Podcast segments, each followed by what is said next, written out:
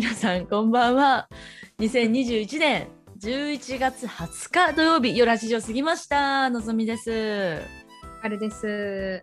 ぜ前回ね10月って言っちゃったのしあの日付も間違えてたんですよ。私も気づかなかったってね。そうそうそう。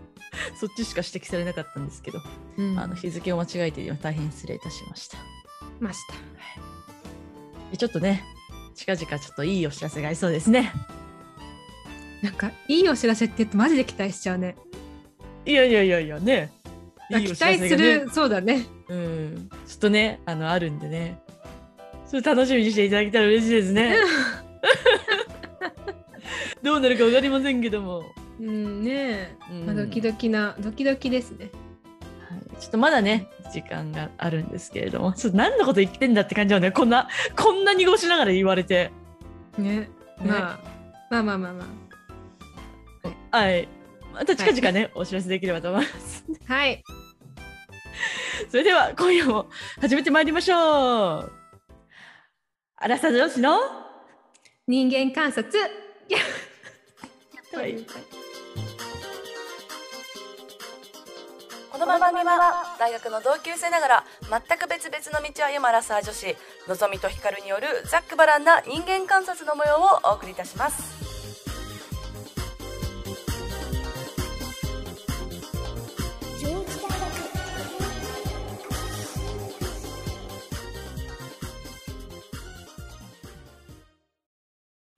では、人間観察ですね。はい。はい、私ですねあの韓国ドラマの話したいんですけれども、まあ、インスタにもあげたんだけどさ、あの私ずっとイテウォンクラスが圧倒的1位だったんですよ韓国ドラマの中で。うんうん。で一番最初に見た韓国ドラマがイテウォンクラスだったしっていうのもあるんだけどでもその後さもういっぱい見たけどでもイテウォンクラスがやっぱ一番好きだったんですよ。うん。なんですけどちょっとねイテウォンクラスと春もしくは超える作品を見てしまいました。お。これがですねあのナビレラってやつなんですよ。で、まあ、結構出てきてるんで韓国ドラマちょこちょこ見てる人はあの、まあ、内容見たことなくてもなんていうの？あの画像は見たことあるかなと思うんですけどうん。あのカノねカノ超イケメンのソン・ガンが出てるやつなんですけれどもかっこいいね。もう超かっこいいよねもうやばい、うん。あのそうそう分かっていてもに出てるんですよねソン・ガンっていうのは。でソン・ガなン分かってもっていうドラマね。分かっていてもっていうドラマ。これはね、いいあの女性ホルモンを出したい時に私は見るんで今も2週 見終わったんですけれども。そうそう。でソン・ガンっていうあソンソン・ガンは本名なんだけどあのソン・ガンが演じる若いあのーバレエダンサー。うん。男性のねバレエダンサーが今スランプ状態。うんうん、で、そこにと定年退職後のおじいちゃんがやってきてバレエを習いで昔からねすごいおじいちゃんはバレエに興味があったんだけど、まあ、家庭の事情とかあとまあ社会の偏見とかでできなくってで、えっと、やりたいんだってすごい言ってきてでそのバレエダンサーの先生がもちろんいるわけですよ元プロの、うん。元ポトプロのね、先生がいるんだけどその人が、まあ、スランプだしもしかしたらいい効果があるかもしれないから、お前が教えろみたいに言って。でそのソン・ガンとおじいちゃんソン・ガンが先生になっておじいちゃんに教えていくっていうドドラマなんですけど、ちょっとどこまでネタバレネタバレあんましない？みんなに見てほしいからあんまりネタバレしたくないんですけど。うん。なんかね私これねまず、まあ、全部で、えーっと何話あったっけな？普通に16はなかったかな？12ぐらいいや16話だったかな？忘れちゃったんだけどさぐらいあるんだけど2話目から毎回必ず泣いてたの。2話目からもう2話目から毎回どっかしらのタイミングで泣いちゃうのよ。でこれまでそのイテモンクラスとかもそうなんだけど私は大体なんかその仲間感あふれる時に泣いちゃうってすごい前も言ったと思うんだけど今回ね、うん。なんか違うんですよ。しかもなんか自分のどこの金銭に触れられて泣いてるのかマジで分かんないんですよ。で悲しいわけでもないのうん。なんかわかんないけど、もうずっと泣いちゃって、で、すまあ、とにかくね、すごい良かったんですよ。で、なんか、あーでもね、あんまりね、言いたくない、あんまり言われたくないですけど、まあ、最後ね、その、うんまあ、おじいちゃんに何かね、怒る、いや、ちょっといい、いや、うん、それは何か起こっちゃうんですけど、うんなんかそれも、まあ、視聴者的に残酷すぎない。つまりなんか死んだりしないんですよ。で、見てるときに、絶対死なないでって思ったの。もう、このおじいちゃん死んじゃったら、もう私もう生きられないかもみたいな思うぐらい、もう、う ん死んでほしくなかったからなんかそこを救ってくれるんだけどでも死なないことよりももしかしたら残酷みたいかもみたいなことがあったりとかしてたっていうのとあとなんかやっぱり私的にはねあのーどんな小さいことでも踏み出すことだけで十分だみたいなそういうメッセージがさすごい来たのよ。でその出てくるる登場人物いいろんな人がいるんだけどみんななんか成功するとか何かを成し遂げるんじゃなくて、とにかく始めるで終わるの。でなんかそれもすごい良くてなんか自分の多分ねニートの頃になんか重なったのかなと思って。なんかすごいこと成してあげたいとか、なんかこんなアンチっぽくな自分やとかなんかそういうのさ、こう思っちゃうんだけど、なんかそうではなくて、やっぱなんか、まあ、始めただけでもそれだけで十分だよねみたいな。なんかね、そういうね、メッセージを私は感じたので、まあ、それがあって、すごいね、めちゃくちゃ、こう、私の金銭に触れたのかなって思うんだけど。なるほどね。あとね、エンディングもめちゃくちゃ良かったんですよ。これで言いたいね。めちゃくちゃ良かったの、エンディングが。なんかさ、いや、言っていい？やっぱ。まあじゃあ、あの、聞きたくない人はちょっとな、1、うん2分とスキップしてもらったら？、こっから飛ばしてください。あのね、うんまずね、おじいちゃんが病気だったんですけど、その病気の名前があのアルツハイマーだったんですよ。なんで、うんがんとかじゃなくて、その忘れてしまうっていうことですね、アルツハイマーなんて。で、忘れちゃうって言って、で、その教えてる中でもどんどんこう記憶があの曖昧になってきちゃったりとか突然パニックを起こしちゃったりとかするようになっていくんですけど、まあ、そんな中で最後あの舞台に立つって言ってそのチェロクっていうそのばダンサーの人とね一緒に舞台に立ってで途中舞台に立ちながらもうはって忘れちゃったりとかしてたんだけど、まあ、最後までやり遂げてっていうのがあって、まあ、それは意外とさらって終わるんですけど、その後にそのダンサーが留学に行ったんですよ2年ぐらいだっけな、うん留学に行っちゃうと。で、だからその間におじいちゃんはもっとアルツハイマーが進行して、完全にこの人の存在すらも忘れてしまうかもしれないっていう状況だったんですよ。もうなもう悲しいじゃない？もう悲しいんだけど、うんでも、チロクは、でも俺、僕が覚えてるから大丈夫みたいなこと言ってて。で、帰ってきたんですよ。で、その時ってさ、で、対面するのよね。で、なんかさ、覚えてるよってことをさ、まあ、きっと伝えるか、もしくは忘れ、完全に忘れちゃいましたっていう悲しいエンディングがどっちかだと思うんだけど、で、覚えてたのね。でもその、うん覚えてるよの言い方が、なんか普通だったら、そのチェロク、チェロクって名前だから、チェロクってってさ、呼んだりするか、な名前を呼ぶっていう可能性があるじゃない？覚えてるっていう意味で。うんそうではなくて、あの、チェロク、高く空を飛べたかあ、高く飛べたか？って言ったの。だからもうそれは、あなたがダンサーだっていうこともバレリーナだっていうのも覚えてるしなんかそれでねんなんかその留学時代のうまくいったかっていうのも全部伝えられるしでそれを一言言った後に踊ったんですよおじいちゃんは。へえ。めちゃくちゃええ終わり方やんって思ってもうへねもう歴代1位かもしれないナビレラ。えーなんか私はね、1話か2話ぐらい見て、すいません、なんかいつもいつも。でもね、別になんか、あの、飽きたとかじゃなくてね、全然、うんなんか、なんかのきっかけでちょっと見れなかったんですけれども、ちょっとうん見てみようかなって思います。いや本当によかった。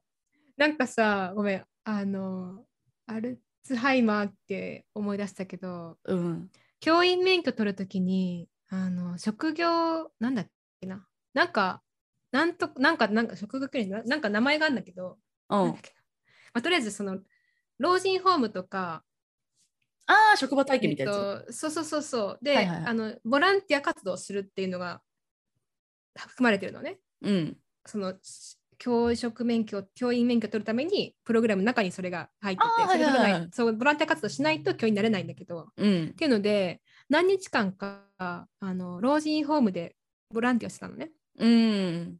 で、私その時にまださ、老人ホームってとこに入ったことがなくて、それまで。うん。だから全然どんなものか分かんなかったんだけど、まあ、入ってみて、あの、アルツハイマーの方がいて、うん。で、何日間か通うからさ、覚えてくれてる人は覚えてくれてるのよ。うんうんうん。で、だけどそのアルツハイマーの人には、あの、もうその、何職員の方から、この方はアルツハイマーだからな覚えてられないから、もうそれ分かっててねって言われて、分かりましたっつって、一人のおばあちゃんとすごい仲良くなって、うん。で、あの、でもすぐ忘れちゃって分かってるから、まあ、それはうん。切切ないけどしょうがないなって思いながら接接してて。でも最後に帰るときに、なんか、あ、そうそう、私がね、なんか何日目かに行ったオレンジ色の帽子かわいいですねって言ったのを覚えてるのよ。あの私が言ったの,、うん言ったの。そしたらオレンジ色の帽子なんだっけな。なんか褒めてくれてありがとうみたいななんかそんなこと言われて。なんかそうアルツハイマーでその記憶がなかなか残らないのにその一節だけ覚えててくれたってことはよっぽど嬉しかったんだなと思ってそうね。嬉しいこととかその心に残ることってなんかやっぱく頭に残ってるというかなんかこ心に残ってんだなっていうふうに思った。うん、そうね。うんいや、いい話や。そうそうそうそう。っうん。ていう。で私はですねはい。何話そうと思ったんだっけな。ちょっと思い出すね。え、なんか、あれって言ってたよ？なんだっけ？ん？なんて言ってた？その、あ学校、学ちょっと、あ、そうそそうそうそう、あ、二つ、二つあってね、どっちにしようか迷ってたんだけど、うん。うん。あのね、プレゼンの話か、あ、それって言ってた。うん。そうか、まあ、ちょっと昨日あった寂しい話か、ちょっと迷ってるんだけど、うん。寂しい話にしようかな、なんか、切ないムードだから今。うん。あのですね、私、こっちに来てから一番仲良くした友達が、うんうんうん。まあ、ちょっと理由は言えないんだけど、うんまあ、とある理由で、あの自分のあの国に帰ることになっちゃったのね。うん。で、その子と同じ時期に大学院のプログラム始めたから、同じ時期に卒業する予定だったのね。うん。なんだけど、まあ、1学期早く帰ることになっちゃって、なんかそのそれを聞いた時の私の衝撃がものすごく大きくて、うん。なんか、単純にさ、その子が決断して 1, だ一学期間早く帰るって決めただけだから、別になんか、なんていうの、喜べばいいんだけど、で、喜んでるんだよ、うんその子のためにはね、その子が決めた決断に対しては、あのハッピーなんだけど、なんか、一緒にこの、一緒に生活をしてた友達がいなくなるっていうのを考えたら、ものすごい切なくて、うん。なんか、こんなに悲しいんだっていうぐらい悲しかったの、昨日。へえ。そう。すっごい寂しくて、考えただけで寂しくて、なんか、あキッチン行って、もう会えないのかって思うと、なんかね、本当に悲しくて、う。うん。こんなに悲し友達がいなくなるってことってこんなに悲しいんだっていう感じ。え、なんか、その、なんていうの？彼氏と別れるみたいな、そういう、そういう、なんかね、でもね、そういう切なさだと思う。うん、うん似てる。。まあそのなんか、もちろんその恋愛的な感情は全くないんだけど、うん。なんかあ一緒に過ごしてたこの時間がもうないんだっていうのがね分かるとねまあそうだよね。ねなんかお互いにさ、その違う地に行ってさ、うんやっぱ一緒にね、本当に一緒に住んでるようなもんだからね。そうそうそうそう、うんなんか、ねやっぱさ日常日常を共有するってなんだろうねなんかこれがさたその友達ただの友達って言ったらだけど、うん。その日曜日に会う友達とかね。とか、まあ、月に1回2回会う友達がどっかうん。遠くに引っ越すの、そなんかそれも寂しいけどさ。なんかそれとキッチンにふとした時に行ったらたまたまいたとかさ、うん。なん、か廊下で廊下じゃないけど、まあ、ホールウェイでたまたま会う機会が何度もあるみたいなさ。とかなんかお互いにいろんなことを助け合うとかなんかそのでお料理美味しい料理作ったら交換しようとかさなんかそういう日常を共有するっていうのが、で培われてる友情関係ってやっぱりなんか本当家族に近いなと思った。なるほどね。やっぱ日常の共有ってそうなんだね。いや本当にそうだから特別な機会機会の共有じゃなくて本当日常の共有ってなんかもう無意識レベルに入ってくるその関係性が。まあでもそうだよね。だって私がね、うん。ヒカルがこうハワイに行くって言う時別に泣き泣かないしね。うん、そうそう私寂もだからしい。ともそうまあもちろん。もううん。思わなかったそうそうそうそう。本当にそうなんだよ。なんか、うん。私もだから日本にさ友達他にもあのなんか置い置いてきたってあれだけどだってさ 別れる時にさで彼女たちが泣いたかってさ泣かないじゃん。別に、うん。あ黙ってねって感じじゃん。そう。だけど、なんかこの日常を共有してた友達がいなくなるなんかもう生活の一部が切り取られるみたいな感じの感覚だった。あと戻ってくるっていうのが分かるからね。なんかさ、ヒカルとかさ、なんかうん絶対こう日本に戻ってきてくれるだろうなみたいな。でまたすぐ会えるだろうなっていうのがあるけどさ、うんまあ異国の地で会ったその日常をそこまで共有する友達が自分の国に帰っちゃったらさ、次いつ会えるのって感じだもんね。そうなんか会えたとしてもまたこうやって生活はできないんだろうなっていうのがわかるじゃん。確かに。そう会えるのは会えるんだよあの、うん近いから国がうん。韓国なんそうねだけど、うんそうでもなんか月に1回月に関節月に関って結構すごいよね。まあ年に1回会うか会わないかぐらいのじゃまあ会えるは会えるんだよだからなんか、その時点そそれだけではさそそれ考えたら別になんかまあ会えるなと思うんだけどうん。でもあもうこうやって同じ時間をなんとなく無無目的に何の目的もなしに時間を過ごすことってできないんだなって思うと。悲しいね。悲しいね。そうだね そうっていうのであの昨日はお泣きしてましたひかるちゃん。まあいいよね。でもいいことだよね。やっぱなんかそういう友達がね、いいことだと思います、私は。うんありがとう。はい。ねえねえのんちゃん。うちらって人の観察してる場合じゃなくない？アラサイの市の人間観察それでは本日のテーマに参りたいと思います。なんか今日暗いね。うん。暗いね。あの、あ、暗いね。テトピックもまあまあ暗いね。うん、そうそうそうなんだよ。うん えー本日のテーマは行き詰まった時にあなたは突き進みますか？それとも脇道にそれますか？暗いね。行き詰まる前提があるからね、もうね。まあ、行き詰まる人誰でも行きでもさ詰まることのない人はいないよね。うん。このさ、行き詰まるさ、その人生とかじゃないよね？うん、人生とかじゃないあの、うん。人生の行き詰まりはあのもちろんあるけれども、っうん。ていう範囲の話ではないです。そこまで大き,、大きな視点ではないです。もっとちっちゃくね、その仕事でとかだよね。そうそうそうそうそうそう例えばなんか一つのタスクをこなしててなんかできないもうこれ以上時間使ってもなんか成果ないって終わらタスク終わらせられないって思った時にうん。うん。って意味での行き詰まり、はいはいはいはい。うんリアルの方ね。はいはい。うん、そうそうもっとリアそうそうもっとリアルな、うんうんうんそうそううん。私ね、やめるね。そのじゃあやめるんだよ、うん。寝る。諦める。もう、やめようみたいな。もう、今日はこれ以上考えてもよくない。やめよう。明日クリアの頭で考えた方が時間も短縮できるし、絶対効率的であるって感じで、パイってやめる。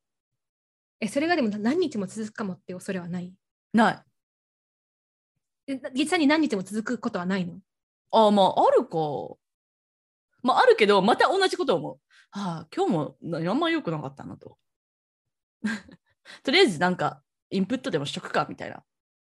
いやなんかね本当に思うけどねそのね切り替えがねめっちゃ大事うーん。なんか今日私のこっち今あの夜の7時なんですけれども、はいはいはい。ハワイ時間のうん。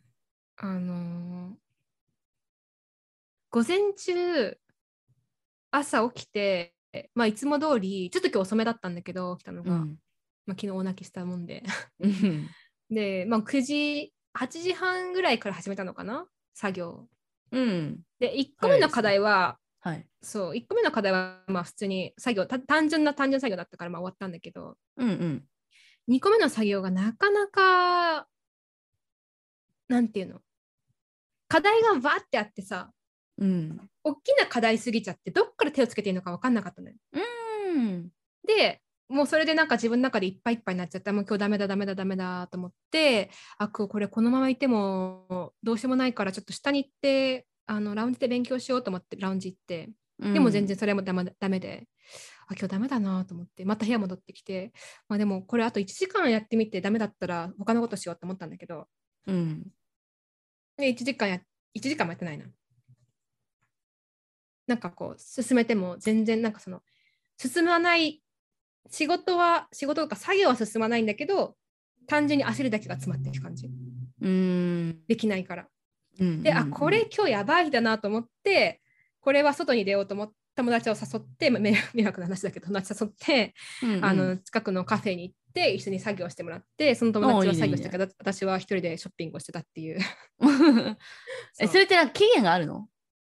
うんとね、ある。来週うん1週間ぐらいある。そう。まあでもね、ぶっちゃけねそう、ぶっちゃけその、なんか期限も、なんて出せば得になる可能性あるんだけど、うん出さなかったからといって損になる期限ではないのね。そのファンディングをもらうっていうアプリケーションなんだけど、はいなんか出したらもファンディングもらえる可能性はある。出さなかったらもらえないだけだから、まあ自腹でっていうことになるんだけど、うん。まあっていうので、まあ、すごい焦ってて。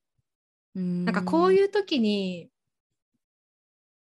行き詰まる行き詰まるっていうの？これって。なんかそのああこれ以上できないやっても意味ないなって分かってるのに突き進んじゃうかパッと切り替えて違うことできるかって。ちっちゃいけどこれ重なると本当に大きな差だなって思う。うんなるほどね、うん。だからさっき光が言ってさあと1時間やってみようとかもないね、うん。うん、もうそれもしないかもへえ。ただなんか目的だけは確認するかも、なんかさ今どこに進もうとしてるのかなんかそのかなり大枠でもさなんか今どこに進もうとしててどこでつまずいてるんだっけっていうのだけは確認してやめるななるほどね。うん大事だねでもそれ。そう私なんか結構その目的がないのが一番ダメで多分結構目的思考が強いからさ、なんかどこに進もうとして何を達成しようとしてるか、まあ、デザイン思考とかもそうだけどっていうのがうん見えないのだけは結構無理だけど、それさえ見えてればなんかその行く道半ばであのつまずいててもなんか苦しい時は結構あん、まあ、最近とか特にあるんだけどなんかそれでも、えっと、目的さえはっきりしてればなんかあ今日はダメだなと思ってスパッてやめれるかな。なるほどね。うんでそれに対してのなんか罪悪感とかも、まあ、あるっちゃあるんだけど、まあ、なんかそこまでではないかも。あと、期限がないっていうのもあるかもね、私の場合は。あーうん。そうね。まあ期限は絶対に大きいけれど、うん。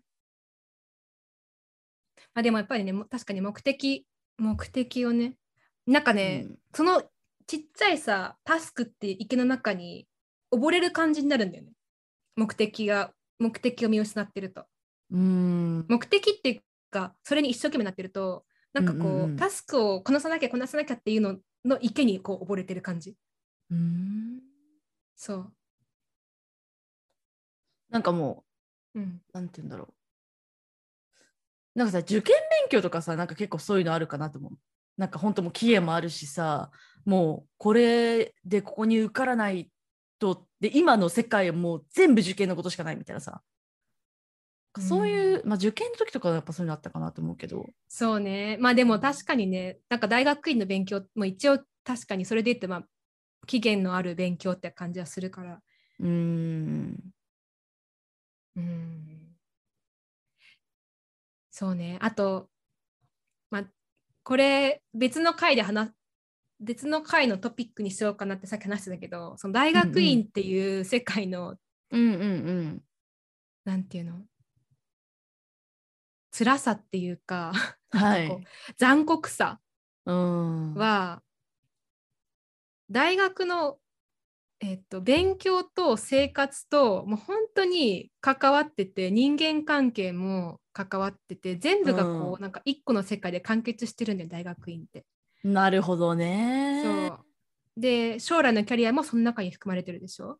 うん。で大学のさ学部ってあの学部でやってることがそのまま職業につながるかって言ってさそうではなくて、どうんどっちかっていうと全然違うことのが多いじゃん。例えばうんうんうん文学部卒業したけど、IT にいますとかさ、のんちゃんはそんな感じだけどさ、うんうんうん。とかまあ文学部卒業して航空会社で働いてますとかさ、うんうんうん。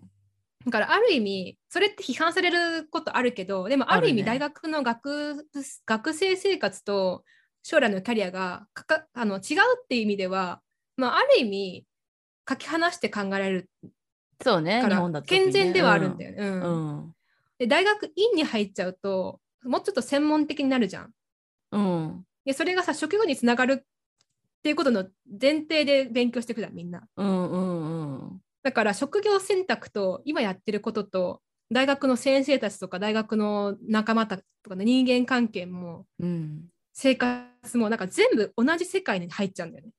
なるほどね。そうでそうすると自分が例えば勉強の面で失敗とかうまくいかないなって思うと人間関係もダメなんじゃないかとか職業もダメなんじゃないかとかしあの職職に就けないんじゃないかとかうん。もうなんかこう全部がダメに思えてきちゃうんだよ。ええ そういでは在学院ってめっちゃ辛いと思う。いや、なるほど。なんかさ、外から見てるとさ、なんか、うんあ、すごい勉強好きなんだなぐらいにしか思わないわけよ。うん、そうで、なんかやりたいそう勉強できてるんだな、みたたいな、っうん、ていうふうにしか思ったことなかったから、なるほどね。もう世界だからそう、うん。でも逆にもうその今に自分がやってることが大好きな人うん。は本当に天国だと思う。うん。人間関係も良好になるでしょ。で自分がやってることはさ好きなことでそれがうまくいってる場合には自分の自己肯定感もちろん上がるし。うん。でその結果、まあ、人間関係も良好になるしうん。でその結果何職業将来の職業もさ、まあ、よりこうなんていうの見込みが出てくるわけよね。っうん。てなるとまあう全全体的に嬉しいよね。嬉しいっていうか天国みたいな世界になると思う。でもなんか今思ったんだけどさ、うん。それなんか、うん。その新卒で入る会社ともさなんか近いところありそうだなって思ってなんかさそのうん新卒で入った会社もさなんかまあうん。職種があるからさ、なんかあのえこんな風に思ってこんなんだと思ってなかったとかあったとしてもさもうとりあえず始めちゃったからさそのキャリアでスタートしなきゃいけないわけじゃん。で転職する時もさ、基本はさやっぱ職種まあ私はさバンバン変えてるけどあの基本はさ変えずに生きていくと思うからそうなったらさ、あこれ私定年までこれしわなきゃいけないんだろうかとかさ本当にこれでよかったんだろうかとかさ、この職種ってなくなるんじゃないかとかもあるわけじゃん。で考えるとなんかもしかしたら似てるかもって思ったんだよね。で世界もさうんうん、職場で限られるってくるじゃん。昇給もさ人間関係もさ。ポイントだね。うん。ね、確かに。そうだね。で私は結構ねそれが嫌だったんだよね。なんか転職いっぱいしてたのも。いや私このまま最初はさあのリクルートの時営業だったけど、えこのまま営いや営業ずっとやらないなとかさ。でその後さデザイナーってさいやこれ待てよ。デザイナーって結構あのー営業よりもあのなんていうの？決まった技術じゃない？はい、はい。で、そうなるとさ余計にもうデザイナーになっちゃったらこれから一生デザイナーしかできないぞってなってえデザイナー私一生やるんだっけみたいななったわけよ。だからそれと似てるねなるねでそうそうだね総合職で入るのはそんなことないかもしれないけどやっぱデザイナーとかエンジニアとかになった場合は結構そういうのあるかも。そうだね。いや、うんめっちゃグッドポイントだと思う。で、ごめん、もう一個付け加えると、ただその今うん聞きながら思ったのは、そうん、のその専門職、そのはい1年目で入ったところが特に専門職系でさ、なんか変えうん変えにくいとこだと、確かに大学院に似てるけど、うん、でも、一応さ、職で稼いでるじゃん。うーんなるほどね。そう。で、自立してるっていう自覚があるじゃん。はいはいはい確かに。大学院生って経済的にもめっちゃ弱いのよ。まだ金払ってるし、下手したら親からお金もらってるし、確かに。もうさ、もうこれ大学院に入ってあのやまない人の方が珍しいんじゃないかなって思うぐらい、だよ。確かにな。で大学の同期でね、その社会人になってる人はもう稼いでるってわけだからね。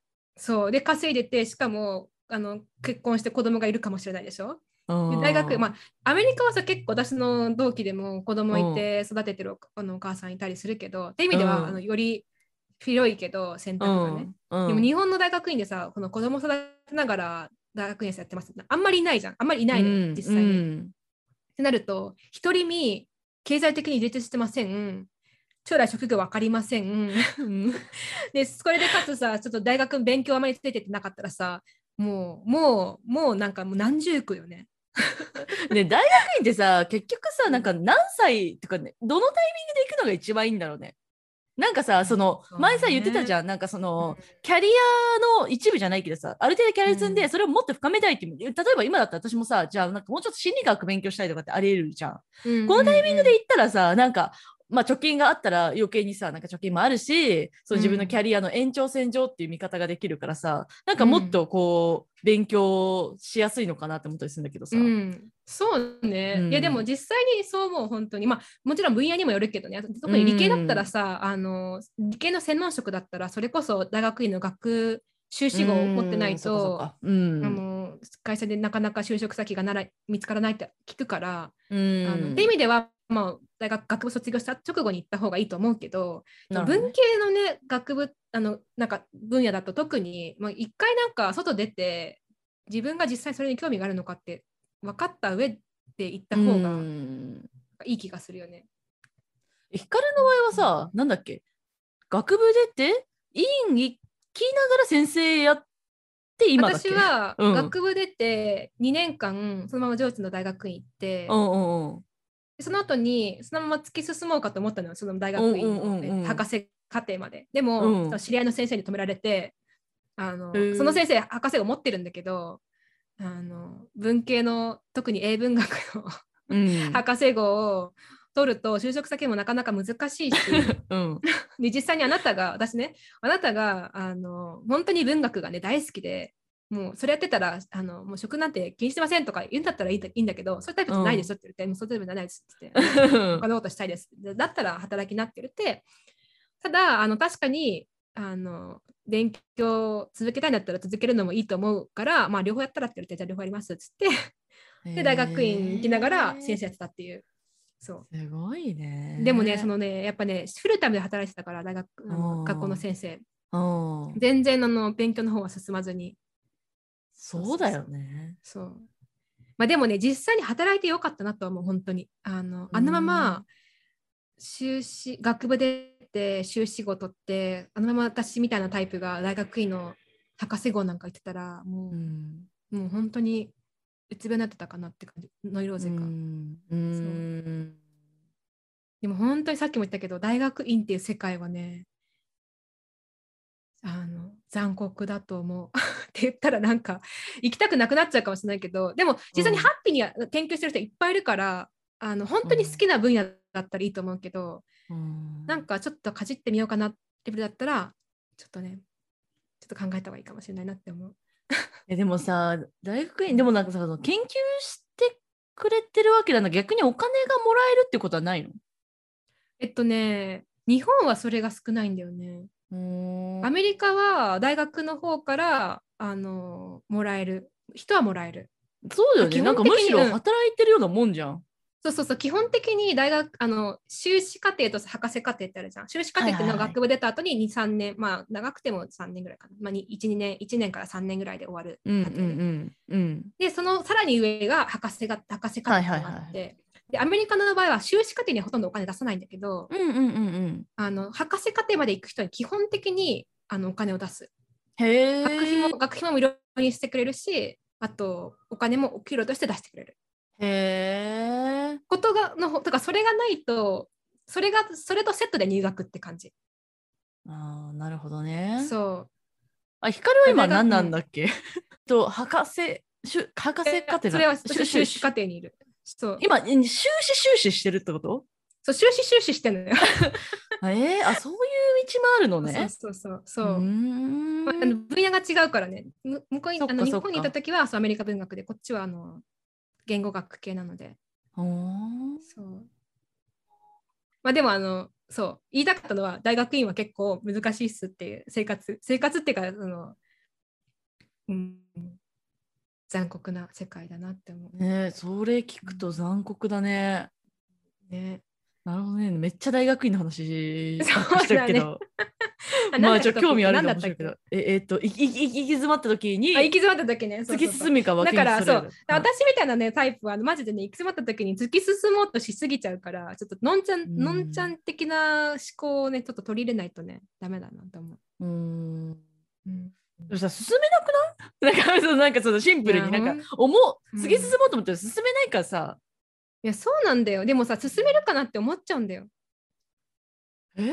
だからね進まなきゃなって思っちゃうんだよ。進まないとって思っちゃうの。そうそうそう進まなきゃなって思っちゃうの。進めないけど進めないけど。なんかだからあの記者ポッポ 記者ポッポって可愛いね。記者ポッポで言うとうんあのなんか煙ばっかり吹かしてる感じ。進まない周りになんか周りにっていうかその線路路線線路上に岩みたいなのがあって進まないのの分かってるんだけど、うん。行かないといけないって思ってあの煙ばっかり吹かしてる感じ、うそう。なんか私もなんかまあ進まないとなって思うことはもちろんあるんだけどなんかその時のうん。なんか、そう気持ち的にはさいやなんか、か働いてるしその会社からお金もらってるしうん、ちゃんとね頭使ってこうアウトプット出さないばな。っていう気持ちがほぼほぼ100%なんだけど。うん、その光の方のその進まないとなって思うその理由っていうのはなんかどの辺にあるんですか？えーっとまず期限があるなっていう。まあ期限ね。はいはい。うん。あと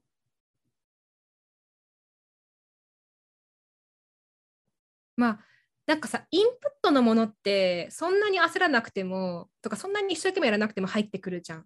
うんうんうんだそうねけとかだったら、うんそうだけどアウトプットやっぱり難しいよね。書かないといけないとかさ、例えば2ページ書いてくださいって言われてたら、実際に2ページ書く書かないといけないじゃん。目に見える形で。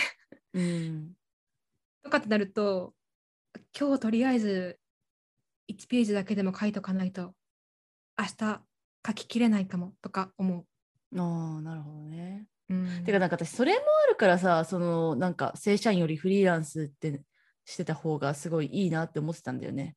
な結局さ、うん人間だから村のある生き物だからさ、うんなんか村があるにもかかわらずさなんか村を作らせないじゃない正社員ってその時間が区切られたりとかすると。いや、そうだね。なんかそれがねすごい嫌だったりとかしてて。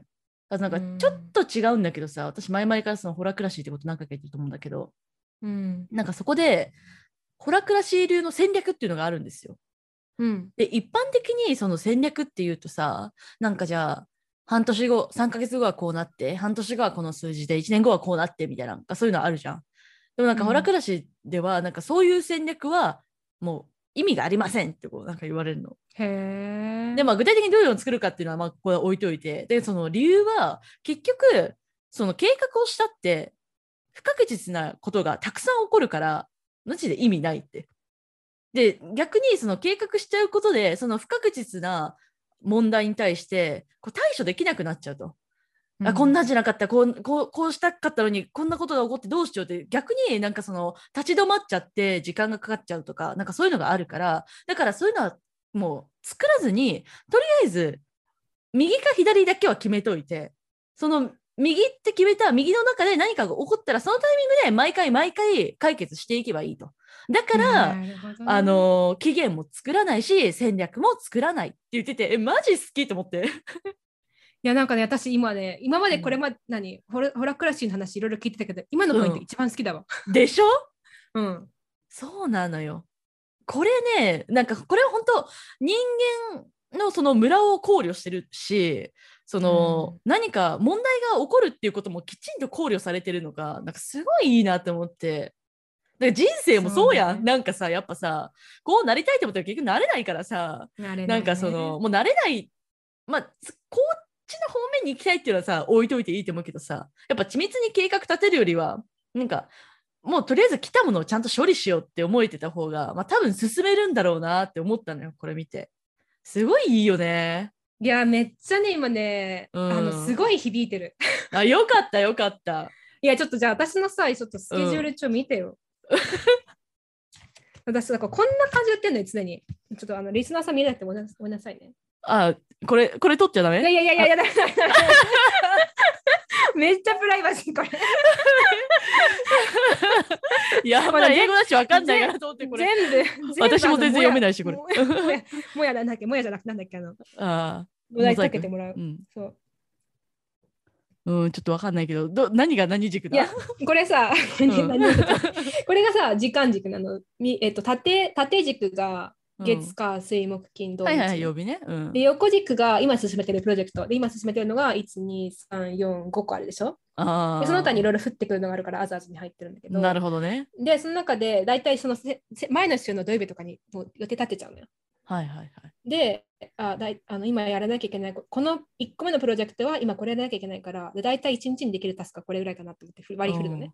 あでで横軸見てこのこの日にこのタスク入れたからきっとこのほもう一個別のタスクではこれしかできないなとか思って別のタスク入れたりとかして。あ。うんうんうん。っていうのやっていくだから、うんその1日にやる1週間のそのそれぞれの日でやるべきことがもう全て決まってるの。なるほどね。だから一個ずれたら、うんもうあともう全部ずれちゃうんだ。そうそうそうそうだからあの1個はなかったらあこれ明日またタスク1個増えただけじゃんみたいななんかなわかる？積み重なるほどね。はいはいはい。確かに。しんどい。これやめよう。かじゃあやめようやめた方がいい、ちょっとどうしよう ホラクラシ ー的なスケジュールの組み方それ考えてよ私のためにおおおホラクラシー的なスケジュールの組み方おお。ちょそれに応用できるかちょっとあんまり今自信ないけど。うん。ということでまあ、はい。うんなんか今日何の話したかちょっとよくなわかんなかったけど。なんだっけ、まあなんんかなんかちょっと結論じめたこと言わないと 言わないと今更言わない。なんじゃそりゃ。ちょっとあの何？なんだっけ今日？何話した？大学院つらいねっていうのと。うん、大学に辛いねっていうのと、まあ、行き詰まった時は潔くやめようっていうのと、うんあのあんまり緻密に計画立てたり時間期限決めたりすると結構辛いよねっていう話ですね。オッケー。これ今今す情報提供ぐらいなノリで言ってたんだけど 今すごい綺麗なまとめだったからあ採用します。あありがとうございました。では採用されますのでこれで終わりにしたいと思います。はーい。アラサイの市の人間観察はい、ではエンディングに参りたいと思います。はい。今日はレビューをいただいたので、ポッドキャストで、はい、と一つ読みたいと思います。はい。タイトル、大好きが止まらない。お星5つ、ラジオネームサイツンさん。お二人の飾らない等身大の言葉によってあるあるって共感を覚えたりこんな風に考えたらいいんだと新しい発見があったり気づいたら1回分聞き終わってまた次にってどの回を聞いても止まりません。まるで自分がおしゃべりに参加してるみたいでとってもあったかくほっとします。これからも配信が楽しみです。とのことです。ありがとうございますありがとうございます。嬉しい。今ね45件です。おいいね。45件でいまだに4.9なんですよ平均が。お。どうですか？これね2と3がね1個ずつあって。あと全部5なんですよ。いいんじゃない？結構嬉しいんですよね。ね。素晴らしいね。ね。うん大体45件ぐらいあるとみんなでもうちょっとばらついてるんです。うざい。まあ、感謝ですね、本当に。本当ありがとうございます。ね。はい。今後もこのレビューはですねいつでもどしどしお待ちしておりますのでやり方概要欄にありますので何回でも。ぜひともなん何回もできるかわかんないんだけど。はい。よろしくお願いいたしますとはい。はい、でお便りもお待ちしております。悩みなどなど悩みじゃなくても、うん。アラサーとしてねなんかみんなと共感したいぜってことなどなど何でもいいのでよかったら送ってください。Google フォームがリンクツリーの中にございます。あ概要欄にも貼ってありますのでそちらからお願いします、あと Twitter ハッシュタグ女子館。こちらですね。細々とね細々とたまにたまにつぶやいてもらえたまーにつぶやいてもらってるっていう、まあ、1週間に1回2回ぐらいつぶやいて もらってるっていう状況なんですけどあのーもうちょっとつぶやいてくれたらすごい嬉しいですねそうね。うーんあのインスタでもいいですインスタのハッシュタグでもいいんであのねメンションでもいいしうんやってくれたらねすごい嬉しいなって思っております。はい。でインスタもね、あのー、ひかちゃんのファンアート、相方のファンアートみたいな感じで、あとなんかマジちょっとファンアートなんか、最近なんうんか、すごいね、何私の登場率。え、まあまあ、ひかちゃんのファン、あ、てか今日写真撮ってない、ちょっと撮んなきゃ。ファンアえー、あどうしよう。とうん、ちょっえー、と撮る。何も用意してないよ。うん、何いつもよ、なんでもいいわ。えー、そんな、突然。でも、いや、もう、もう何回もやってるから、もうなんなら。えー、どうしよう、今日。あ、そそのプランター、そのなんか、すごい生えちゃったプランターどう？これ、う。うんわ最近元気ないんだよね。うわ、でもなんか、あー、それちょっと切り抜くのめんどくさいからやっぱやめよう。そう、こそうそう。確かに。じゃあこれかぼちゃ？あ、かぼちゃいいね、ちょっとよくわかんない。じゃあ、ちょっと目、目、目か、目、隠したいとこ隠してくれ。えー、全部。じゃあ、あの、か、顔、顔にこう。あ、うん、うん、何かよくわかんないけど。これでな、私が、え？ちょっと待って。うわ、なんかすごいベトベトしてる。何これ？え、やだやだやだ。ちょっと早くして、早くして。ちょっと待って。無駄に長引くから。長い長い。無駄にえとかどうしようどうしようどうしよう。どうしようどうしよう。ちょっと待って、あとさ30秒ちょっと30秒。オッケーオッケー、30秒ね。30秒じゃあ私が持たせましょうかね。なんか話しててじゃそうです。あ。あ、じゃあ、ボックスワイン？ボックス？今日飲んでんの？今日ももちろん飲んでるけど。あ、なんも見えないよ、もう。ちょっとさ、いつもでもさ、口に出してるからさ、そう口の上まで持ってって。あ、そうそうそうそうそう。あ、そうそうそうそう。あ、もうちょっと下にしゃがんでくれる？あ、違う、あの、あ、そうそうそう、あなたが。うん。ともうちょい左、左、左。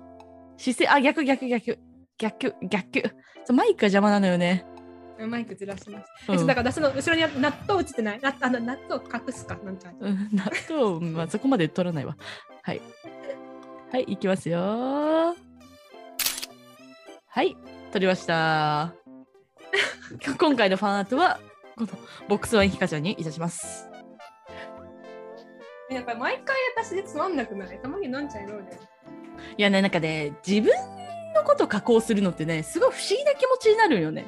私昔さなんかあのーリグという会社に行ったのでなんかすごい写真撮ってもらったりとかさでデザデザイナーだったから自分の写真を加工したりとかもなんかしてたんだけどなんかねしかもね切り抜きする時ってめちゃくちゃアップにするんよ。うん。でこのねなんか自分をめちゃくちゃにアップにして切り取るっていう作業がねちょっとねしんどいんですよね結構ね。うん。なるほどね。っていうのであの光でやらせてもらいます。はい。そうあまあ私はあとインスタライブとかもやってるんでねあの私の様子っていうのは分かってもらえると思うんではい。はいこんな感じ？はい。では、今日は以上にしたいと思います。はい。はい。それでは皆さん、今日もお聞きくださいました。誠にありがとうございました。ありがとうございました。それでは皆さん、おやすみなさい。おやすみなさい。